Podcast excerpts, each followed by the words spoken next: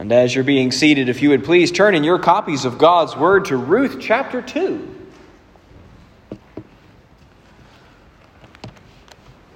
Ruth chapter 2.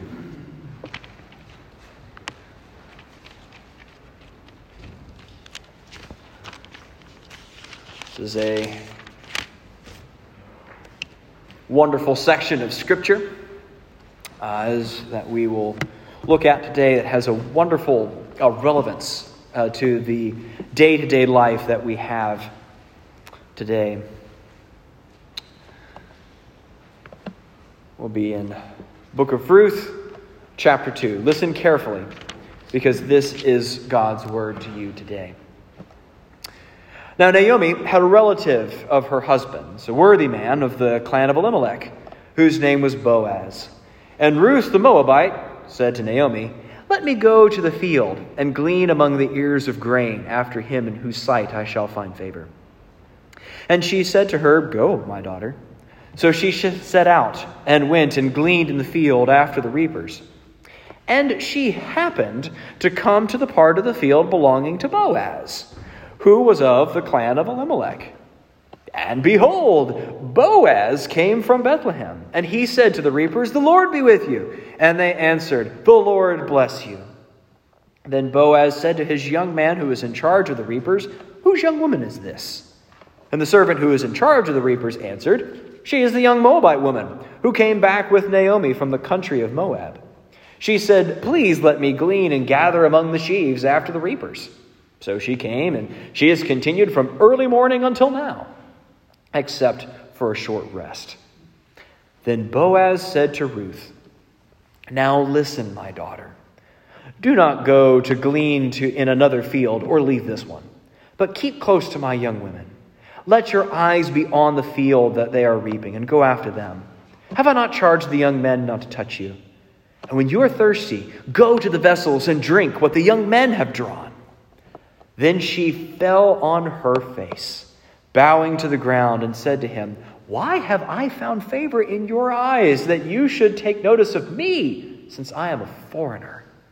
But Boaz answered her, All that you have done for your mother in law since the death of your husband has been fully told to me, and how you left your father and mother and your native land and came to a people that you did not know before. The Lord repay you for what you have done, and a full reward be given you by the Lord, the God of Israel, under whose wings you have come to take refuge. Then she said, I have found favor in your eyes, my Lord, for you have comforted me and spoken kindly to your servant, though I am not one of your servants. This is the word of the Lord. Thanks be to God for his word. We'll read the other half as we go along, but we will start here with this portion that we have. But before we do, let's go to our God in prayer and let's ask his blessing on our message today. Oh, Jesus, we thank you for this word that you have given to us, this holy proclamation that has been breathed out by you. And I pray that you would fulfill your promise and that it would have a reproving and correcting and teaching influence, a transforming influence on our hearts. We ask all these things in, the, in Jesus' name we pray. Amen. Amen. Well, it has been well said by one of my favorite preachers, John Piper, who had said, At any given point in your life, the Lord is doing 10,000 things, and you are aware of maybe three of them. This is the mystery of what we call providence, the way that the Lord sees to every detail in our lives. And we see this sort of thing happening in Ruth and Naomi's life, don't we? How the Lord has provided, even in the midst of terrific tragedy that has been happening since chapter 1, but how the Lord has used even that very thing to weave together the rest of this story, as we'll see in the remaining chapters of this book. But oftentimes, providence feels like happenstance. In fact, even the author kind of does this with a wink and a nod as he talks about Ruth happening to end up in Boaz's field, the very one that she needs to make the connection with. And we'll see how all that puts together. I almost titled this sermon, A Funny Thing Happened on the Way to the Barley Harvest. because that seems to be what has occurred. But the Lord has been involved in all of it. But now, as we go through this process, we can tend to have a misunderstanding of what providence is. That providence is some sort of fate. You're going to be dragged through whatever it is that you're going to go into in your life, and you, even against your will, being dragged into a field to go and meet your future spouse. That's not how providence works. You are making real choices, you are exercising your real will. But the Lord is so good, He is using even those things, ordained even those choices as we move along to bring us exactly to this point, to where we are here. And we'll see as we go through this process that, as we look at our two points, that God works through our circumstances, those things that are outside of our control, and God works through our character. This is not something where we're just dragged along by life. The Lord is working and transforming us to bring about His will, even in the choices that we make. And we'll see that as we unfold this chapter. So let's remind ourselves as we begin here in chapter 2 that Ruth and Naomi are in a very difficult spot. And it's hard to comprehend just what a strait that these two ladies are in. Today, we, we live in a country that is blessed with numerous social safety nets in many ways that widows are able to provide for themselves. They're able to enter the workforce by logging onto our computers in our living rooms and be able to make money in these ways. But here in this culture, that was not the case. If you wanted to eat, you had to grow it, or you had to hope that somebody who did grow it would let you have some of it. Here in this culture, the closest thing that they had to a social safety net was the practice of gleaning. So, in God's word, it was, it was God's law that when you planted a field of something, you couldn't harvest all the way to the very corner of your field. You had to leave some of it behind. So, this way, those who were poor or those who were new to the country would be able to come in and glean from those corners and wouldn't have to ask. They could just walk up and take those portions because it was for them. Also, if you were carrying a bunch of your grapes, let's say, and a bundle fell out of your arms and hit the, hit the ground, you couldn't pick it up. That was for the poor to take. This was something that the Lord must have knocked that great cluster out of your arms and is now going to be there for the poor. Though the problem is, as we remember back in chapter 1, this is during the days of the judges. This is a time of absolute lawlessness in Israel, as many commentators pointed out to us. These were people that weren't listening to God's laws, that didn't care about the poor, didn't care about the widow, and were very happy to harvest all the way to the edge of their fields because they had themselves to look after, after all. And here we have Naomi and Ruth they have no husbands, they have no sons. Without a male representative, it's very hard to do any sort of business here in, here in the world. No one to defend them, and no one to force their way onto a field.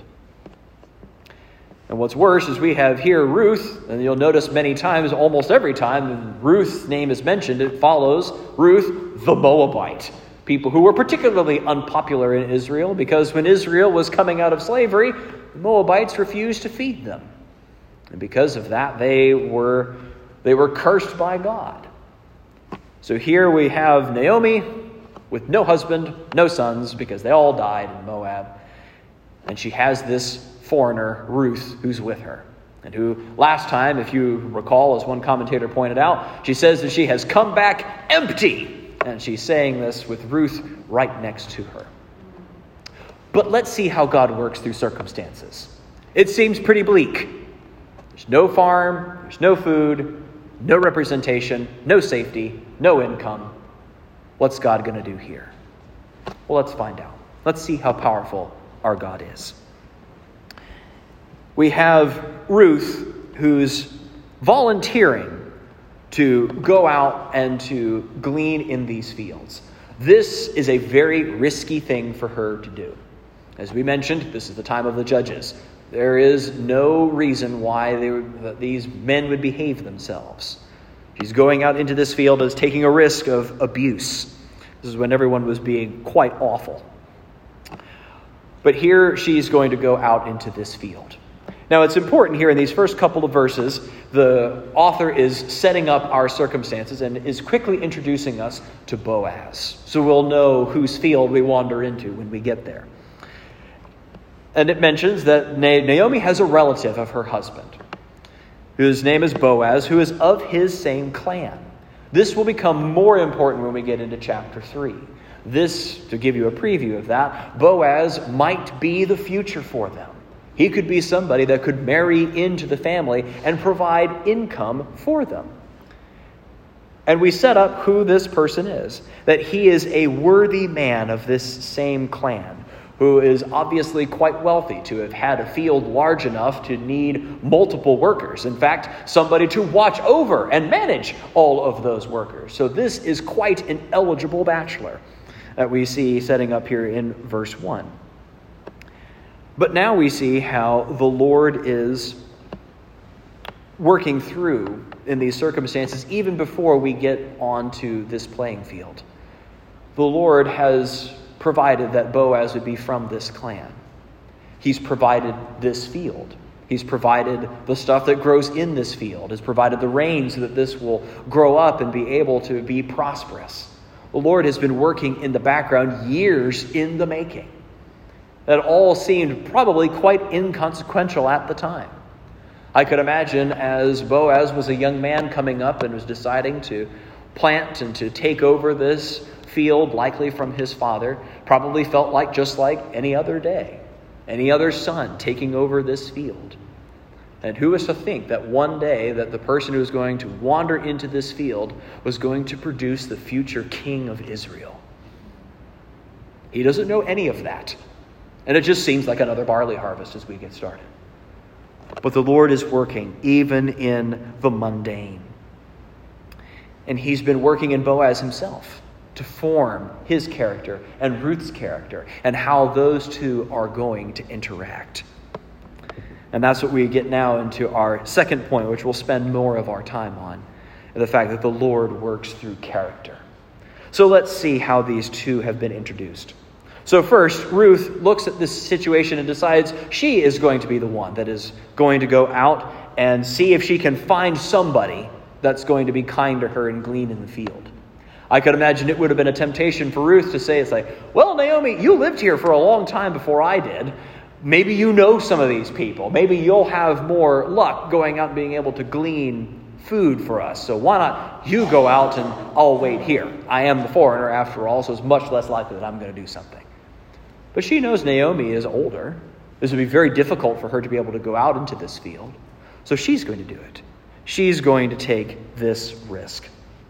So she goes out and gleans in this field.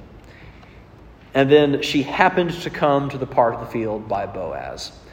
It's wonderful how in the language that's been written in, that would literally say that she chanced by chance to end up in this field really trying to emphasize this wink and a nod. It's not by chance. The, the Hebrews didn't believe in chance or luck, but it's putting it and framing it in this way to help draw your attention to of all the fields that she could have ended up in, she happens to end up in Boaz's field, obviously guided by the Lord. One commentator went so far as to translate it by sheer luck, she ended up in Boaz's field, to try to really give you the sense of what this is saying. So now she's here with Boaz.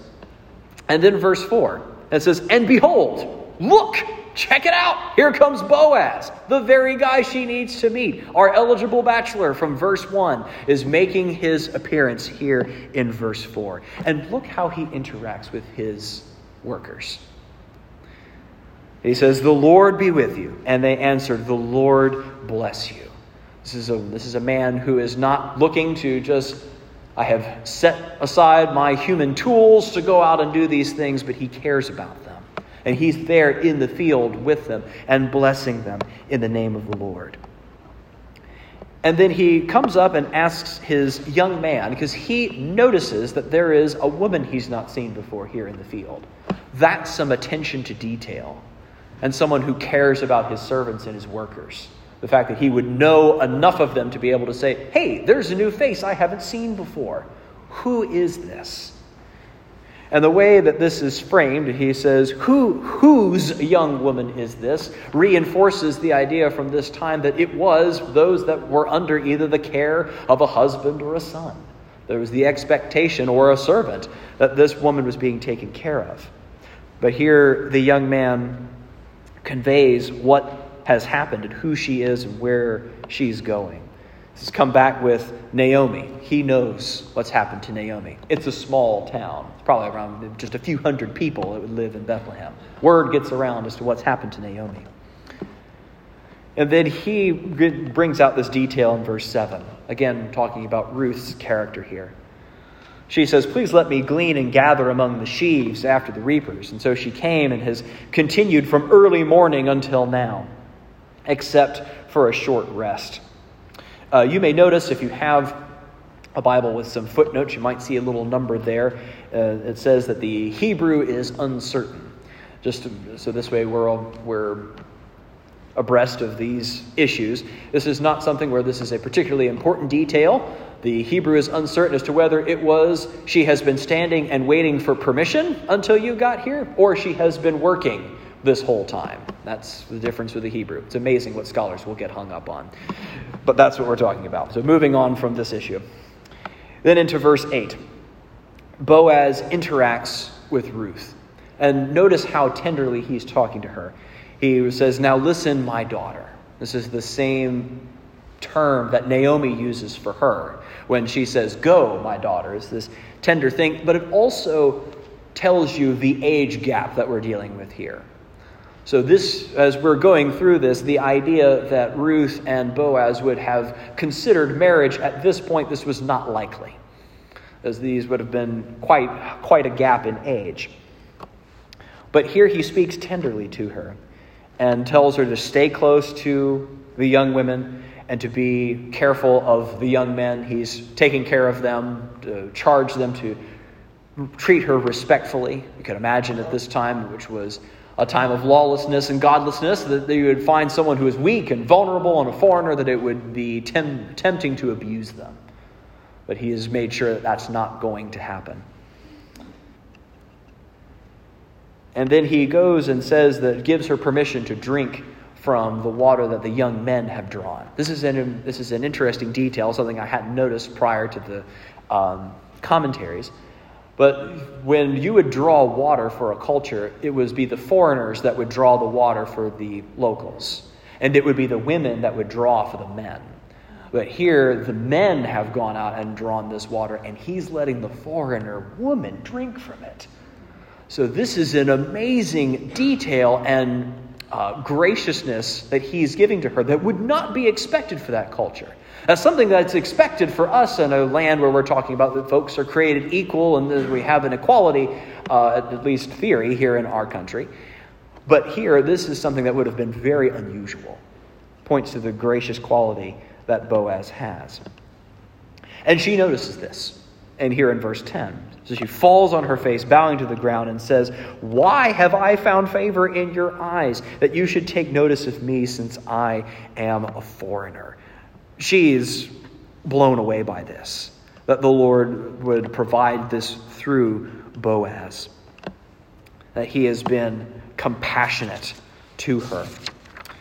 Um, one of the commentators had said that this is that Boaz is a good man that is guided by the law but is driven by its spirit. Here, the law dictated that all he needed to do was leave the edges of his field for people to glean. It's all the law required. But he went and goes above and beyond, is driven by the spirit of that law, which is provide for those that don't have what they need, provide for the vulnerable, provide for the marginalized. This is what he's doing. But then as he continues, notice when she's just given to him this gratitude and said, Wow, you know, you're doing all of this for me. Notice how he answers in verse 11. All that you've done for your mother in law since the death of your husband has been fully told me. How you left your father and your mother and your native land and came to a people that you did not know before. And then look what he says here in verse 12. The Lord repay you for what you have done, and a full reward be given you by the Lord, the God of Israel, under whose wings you have come to take refuge. Notice, as the commentators pointed out, he's not taking any credit for himself. He's not pointing out his graciousness. He's not saying, Because you've done this, I will provide my fields, my grain, my water, all these things. Instead, as one commentator pointed out, that, the, that Boaz is invoking God's help rather than pointing to his own generosity. He is looking to the Lord to provide. He sees himself, as another commentator pointed out, as a steward rather than an owner of the field. And that he and that his resources that he has are by unmerited grace. What this commentator is saying is that he is looking at his field as something that has been entrusted to him to use for God's purposes, not his own. So when he sees someone who is in need, someone that the Lord cares very deeply about, widows and children, we see this all through the scriptures. In fact, even in the New Testament, in James, it says the true religion is those that care for orphans and widows. This is what he's doing. So this isn't something that he is trumpeting on in and of himself. It's a field that's been given to him and one that he intends to use for God's glory and for God's purposes. So he continues here in verse so the story continues in verse 13. When she responds, she says, I have found favor in your eyes, my Lord, which is what she was searching for here in verse 2. For you have comforted me and spoken kindly to your servant, though I am not one of your servants. Here, one commentator had pointed out the possibility, I'm not, not sure about this, but, I, but I, I like the direction, that she mistakenly refers to herself as his servant. He's been so kind to her that she almost loses the idea here in verse 10 she was a foreigner, and now she's his servant. And she kind of corrects herself as it gets to the end of the verse. Though I'm not one of your servants, you've treated me as one of them, as those that you've provided for. Well, the generosity continues as we get into verse 14. And at mealtime, Boaz said to her, Come here and eat some bread and dip your morsel in the wine. So she sat beside the reapers, and he passed to her roasted grain and she ate until she was satisfied and had some left over. Here he is not only attending the meal with his servants and eating with them as this measure of solidarity, but he is feeding Ruth almost by hand, giving her of this roasted grain so that she is able to eat at his table. And then, hard worker that she is, she gets back up and heads back out into the field. And the generosity continues. And he says, Let her glean even among the sheaves, and do not reproach her. And also pull out some from the bundles for her, and leave it for her to glean, and do not rebuke her. So instead of just, you stick to the corners, now she's able to go into the main fields and in fact, even the stuff that's already been cut and already been bound to be gathered in, go ahead and start pulling some of this out and leave it on the ground so this way she doesn't have to go through the process of cutting and binding all of this together. Again, Boaz has nothing to gain from this.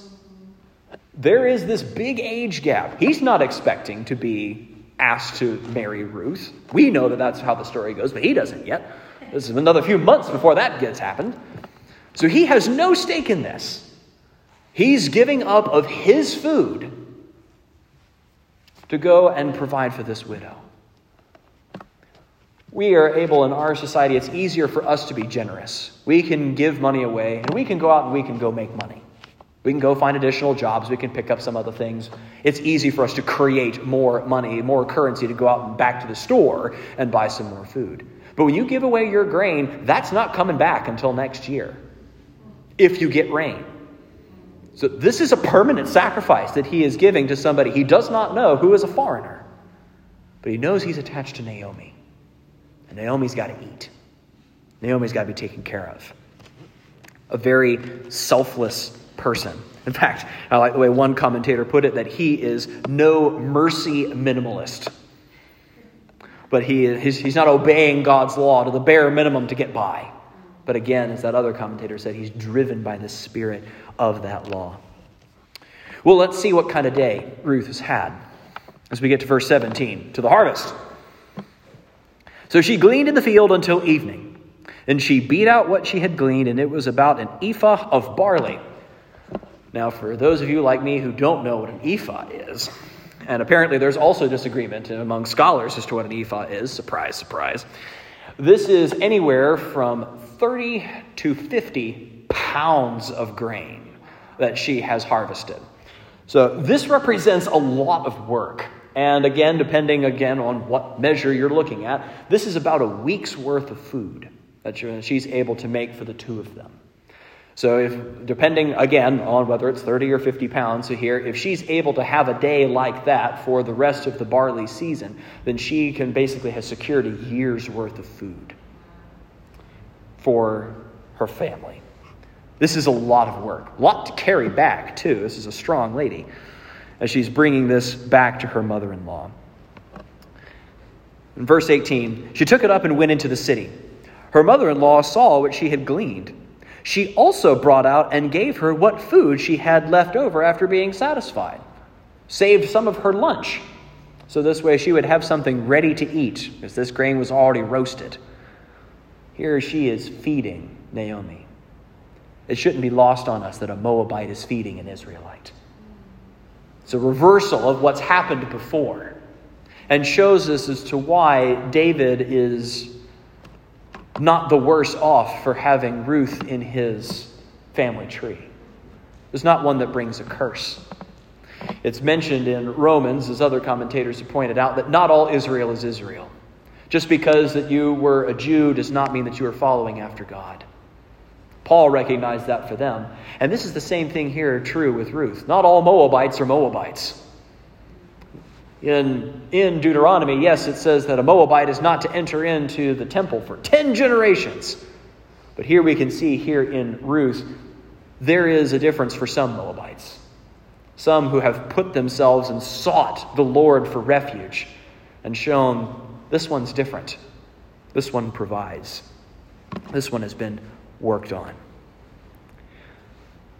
And we can see the effect that this has on Naomi. Verse 19. And her mother in law said to her, Where did you glean today? And where have you worked?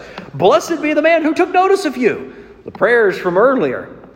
So she told her mother in law with whom she had worked and said, The man's name with whom I work today is Boaz. And Naomi said to her daughter in law, May he be blessed by the Lord, whose kindness has not forsaken the living or the dead. This is a very different Naomi than what we saw in chapter 1, isn't it? The one who wanted to rename herself bitter because Naomi means pleasant. Figured that the Lord was against her. And now she's praising the Lord, seeing how he's provided for her. And there's some ambiguity as to what this sentence here reads in English. But it says, uh, May he be blessed by, by, by the Lord, whose kindness has not forsaken the living or the dead. There's a question of what is who is who that we're, referring to. Is this the Lord that has not forsaken uh, the living or the dead with his kindness, or is it Boaz? Structurally, from a sentence structure standpoint, this is referring to Boaz. The same sentence structure shows up in other places, and every time it's referring not to the Lord, but to this person here. That Boaz has not forgotten his kindness to the living or the dead. What he's referring, what she's referring to there is her husband and her sons who have passed away. He's honoring them by providing for their widow and their mother that has been grieved. But even here, while syntactically it's referring to Boaz, theologically we also know the Lord is behind that as well. Who has provided Boaz? Who's provided that field? Who's formed that character in both Ruth and Boaz to bring this whole thing together? The Lord has not forsaken the living or the dead in his kindness as well, because he's worked through them. And then Naomi continues in verse 20. Naomi also said to her, The man is a close relative of ours, one of our redeemers. Sets that up for later.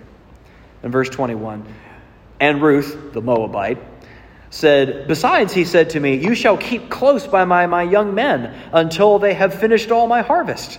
And Naomi said to Ruth, her daughter in law, It is good, my daughter, that you go out with his young women, lest in another field you be assaulted. So she kept close to the young women of Boaz, gleaning until the end of the barley and wheat harvests, and she lived with her mother in law.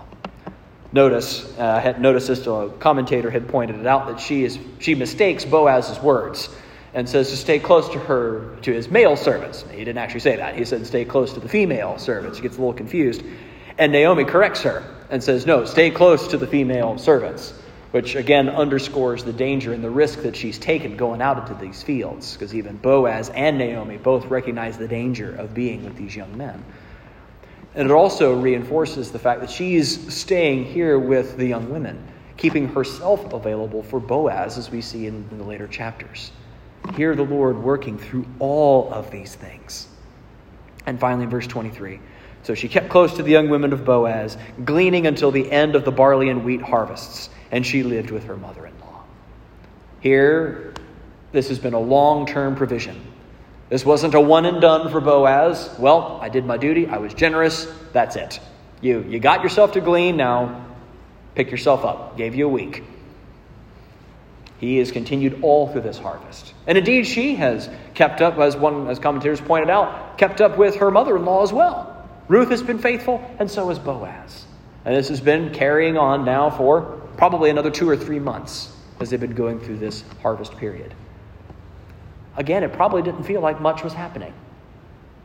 All right, I go up, I cut some grain, I beat it out, I bring it home. Again and again and again and it seems like nothing's happening. But the Lord is working through those circumstances. We can feel that same way too. We can feel like when we go to church, when we pray for our family, and it's been going on for months and months and years and years, and sometimes we don't see anything big happening. And we can tend to think, well, I guess the Lord's just not doing anything at this point. We're all just kind of sitting around and waiting for the Lord to act. And that's not the case. He is acting in these moments, these day to day little things that we tend to not even notice. He's working in us. And most importantly, especially as we're staying in His Word and in prayer and in church week after week, year after year, day after day, the Lord is forming a character in us. Boaz didn't become this from on day one. He might not have been always this generous all the time, but the Lord was working in him. Ruth may not have always been this hardworking. We don't know. Maybe she was. Or maybe she was formed by a tragedy of losing her father in law and her husband. The Lord works through those things. I remember I was listening to um, um, podcast, listening to some, some guys reflecting on their military experience. And one of the things that the guy said was a former Green Beret. He had mentioned and asked the question, Are you ready for this? And never defined what this was. Because it could be anything. What are you ready for? And he would answer those questions by being physically fit, ready to carry anybody who might be in danger or an accident, or ready to run away from danger if it was there. And he mostly emphasized that section. But are we ready if you are called to make a really difficult spiritual decision? Are you ready for the widow to show up at your door? Are you ready for the orphan to walk by your neighborhood? What are you doing to prepare for that? Not something you prepare for by doing push ups but it's something that we prepare for by doing prayer, staying in His Word. We all have had those times in our lives where we've been very close to the Lord and we're really ready to make hard decisions. We feel very close to the Lord as we're doing those things. But it's very easy to become complacent about that and just assume, well, it will be just like tomorrow, just like it was today. Are you ready for this? How do we get ready? Uh, one commentator had some, some questions for us to think about and some things to ask. She posited three. First question to ask was What do we have? taking stock of the things that we possess, physically and spiritually. What do we have? And the second question is whom do we see? Who's around us? Sometimes even just, just realizing that there are people around us is progress. I remember hearing um, someone talking about that they had a they had a revelation when they got older is that other people exist. And it sounds a little silly and sometimes funny to even say that, but it's true. It's easy for us to just get caught up in our own world and our own problems and our own needs and our own thoughts, and we don't even see there's other people that need stuff. Not just stuff, but need the gospel. What do we have? Whom do we see? And finally, whom do we know? The different question than who do we see. Whom do we know? Who we know who God is. The God who provides, who does not in his kindness forsake the living and the dead. That's who we know. So when God calls us to be generous, we don't have to look at God and say, okay, well, you told me to be generous to these people. Are you going to leave me in the lurch? You're going to push me out and say, it's like, well, you went too far with that generosity, man. Who do we know? And not just a God who has an ownership of us, who by virtue of who he is is able to just command us and say, Look, I created you. I fill your lungs with air. Go out and do what I tell you to do. This is also a God who says, I've loved you so much that even though you have done nothing but sin, nothing but be offensive to God, that God, at great sacrifice to himself, sends his Son to live the life that we should have lived, always generous to those that were around him, and then died the death that we should have died for our stinginess, for our lack of gratitude for what we do have, for our refusal to engage in what he's told us to do. Took all of that sin onto himself, died, and rose again from the grave. Every once in a while on social media, you'll see someone post, I wish we could just take all the world's financial debt, college, credit, and otherwise, pin it to one guy, and then kill him. Replace all of that debt. And then a pastor come into the comment section and says, I have wonderful news for you. Every few months, somebody reinvents Christianity. But that's exactly what's happened. We are all ungenerous people. We are all people that will miss those that are right in front of us. But the Lord has taken that debt, pinned it to Jesus, killed him on the cross, and wiped all that debt away so that we can be free. That's what's been done for us. That's an incredible act of generosity. In fact, that's the ultimate act of generosity. Jesus was far more of a noble man than even Boaz, as one commentator said. This is a beautiful thing. And as Mary, a wonderful commentator, had put it this way the extent to which Christians have grasped the enormity of God's generosity to them in Christ will be demonstrated in the extent to which they show or fail to show glad, humble generosity to others. In other words, if you want to know how well you grasp what God has done for you, what do you do for others? What's your level of generosity to those that are around you? That will give you a beautiful picture as to what it is that the Lord has done in your own life. So, what's our takeaway from all of this? The Lord has been incredibly generous to you. And the Lord is continuing to work in your life to provide for you in the here and now. So trust in Him. Yet also, the Lord works through you too. So work for Him. You don't have to be just dragged along and hope that the Lord will do something with you. Go out and do it. Go out and be the hands and feet of Jesus because He's empowered you to do that. It's a wonderful opportunity that we have been given. So go and embrace that. And know that the God of Ruth and Naomi is your God, who's provided for your needs, who's looking out for you, and who has given you a wonderful gospel to go and take to the rest of the world. Now you may say, it's like, well, this generosity may cost me a lot. Yeah, it might. But remember where you're going. We are going to an eternal reward. We're going to heaven. And we can't take anything that we have here. So go and put it, as we saw in our New Testament reading, put your money bags in places where thieves can't get to them. Put your treasure in heaven. Keep those as priorities. It doesn't mean that we sell all of our houses and be homeless, but it says use your homes to be to welcome in the stranger. Use those things that you have been given, those resources, those jobs, that money, your skills, your time. All of these things use and enjoy for God's good glory. And you will find the Lord will richly bless and provide for you. Let's pray. Heavenly Father, we thank you so much for this word that we have seen, a promise that you will take care of us. Now, that doesn't mean that we'll always have everything that we might desire, but we will have everything we need because we will have you. I pray that you would help us to see that in our lives. We ask all these things in Jesus' name. Amen.